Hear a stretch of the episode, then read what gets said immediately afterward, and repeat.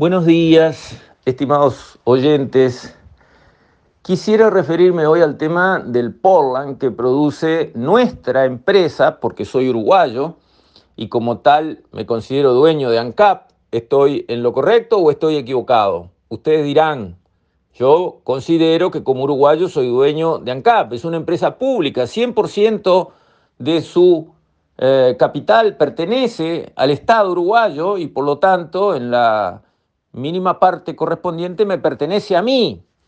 Por lo tanto, tengo derecho a opinar de lo que pasa en ANCAP, lo cual no haría en lo que pasa en una empresa privada que produjera Portland. Lo produjera muy bien, muy mal, ganara o perdiera. Jamás me oirían a mí hablar de qué hace una empresa privada con su negocio, porque entiendo que puede hacer lo que quiera y yo no tengo nada que ver.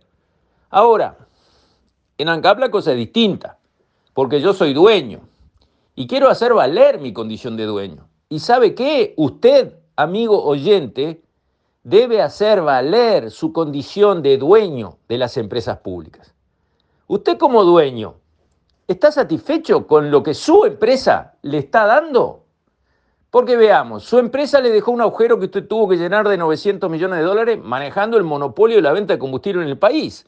Si usted hubiese tenido ese monopolio, hubiese suministrado combustible mucho más barato y hubiera acumulado fortunas con las que varias generaciones de su linaje vivirían panza arriba. Sin embargo, eso no sucedió. Nos dieron un combustible carísimo bajo cualquier comparación que quieran hacer y además hicieron un agujero de 900 millones de dólares imperdonable, con su empresa, con su plata. ¿Y después qué hicieron? Desde hace 16 años vienen perdiendo plata produciendo Portland. Y usted me dirá, el petróleo, el combustible estratégico, podemos jugar algo en soberanía en eso, yo qué sé, podemos discutir de eso, por lo menos hay algo de lo que hablar. No estoy de acuerdo con todo eso, ya lo adelanto, pero hay un tema que se puede plantear. Portland. Portland tiene algo que ver con soberanía o con algo. Portland. No, hombre. Hay empresa privada produciendo acá, abasteciendo perfectamente el mercado, sin historias, y ganando buena plata todos los años, pero no, su empresa, mi empresa, se pusieron a producir Portland y durante 16 años perdieron la friolera, ¿sabe de cuánto? 211 millones de dólares en este país. 200 millones de dólares es un paquetazo de plata. ¿Para qué? ¿A cambio de qué? ¿Cuál es la lógica? ¿Cuál es el sentido? ¿Dónde está la razón?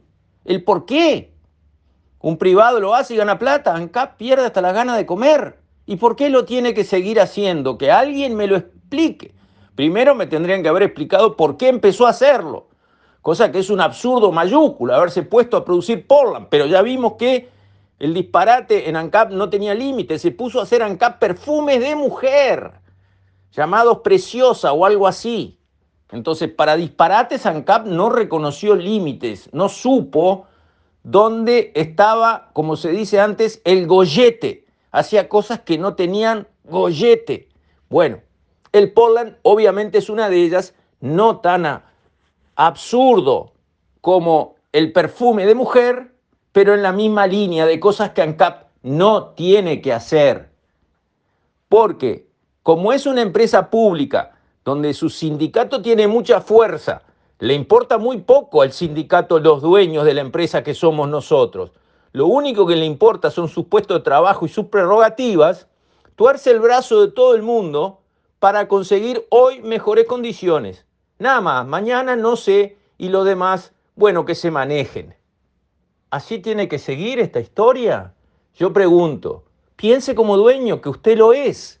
¿Así tiene que seguir esta historia? Usted, dueño de esta empresa, tiene que seguir tolerando que se pierdan millones de dólares todos los años, que se precisan desesperadamente en otras áreas de la actividad del Uruguay, haciendo Portland.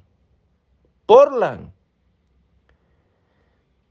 Creo que, salvo alguien con un chanfle ideológico insoportable, que ve a la izquierda como una religión, y que no tolera que se le contradiga en nada, porque tiene la verdad revelada, que dijeron unos profetas que prometieron la tierra prometida, que se llamaban Marx y Engels, y entonces ellos han tenido, tienen y tendrán la razón para siempre, y aunque la evidencia empírica muestre que todo eso estuvo equivocado, no importa, a los profetas se les cree para siempre, y entonces todo lo que siga esa línea será tomado como bueno, no importa lo que la realidad esté mostrando, salvo los que así piensan y actúan, que los hay, y lamentablemente muchos, todos los demás uruguayos, como usted y como yo, como don José y doña María, que no somos ideólogos rabiosos ni de izquierda ni de derecha, solo queremos, solo queremos que al Uruguay le vaya bien.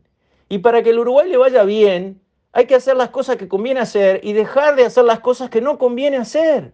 Bueno, pues muy claro, producir Portland por parte de ANCAP es una de las cosas que no conviene hacer. Punto. Punto. No hay vuelta de hoja. Porque ese sindicato que quiere que se instale un nuevo horno y que se tome más gente y que se gaste más plata, porque entonces sí, ahí sí vamos a empezar a cerrar las cuentas, lo que va a conseguir es que se invierta más mal invertido, se gaste mal más gastado, se pierda más mal perdido. Porque si la solución lo hubiese tenido en sus manos, la hubiese aplicado durante los 15 años pasados, cuando los directores le hacían caso ciegamente.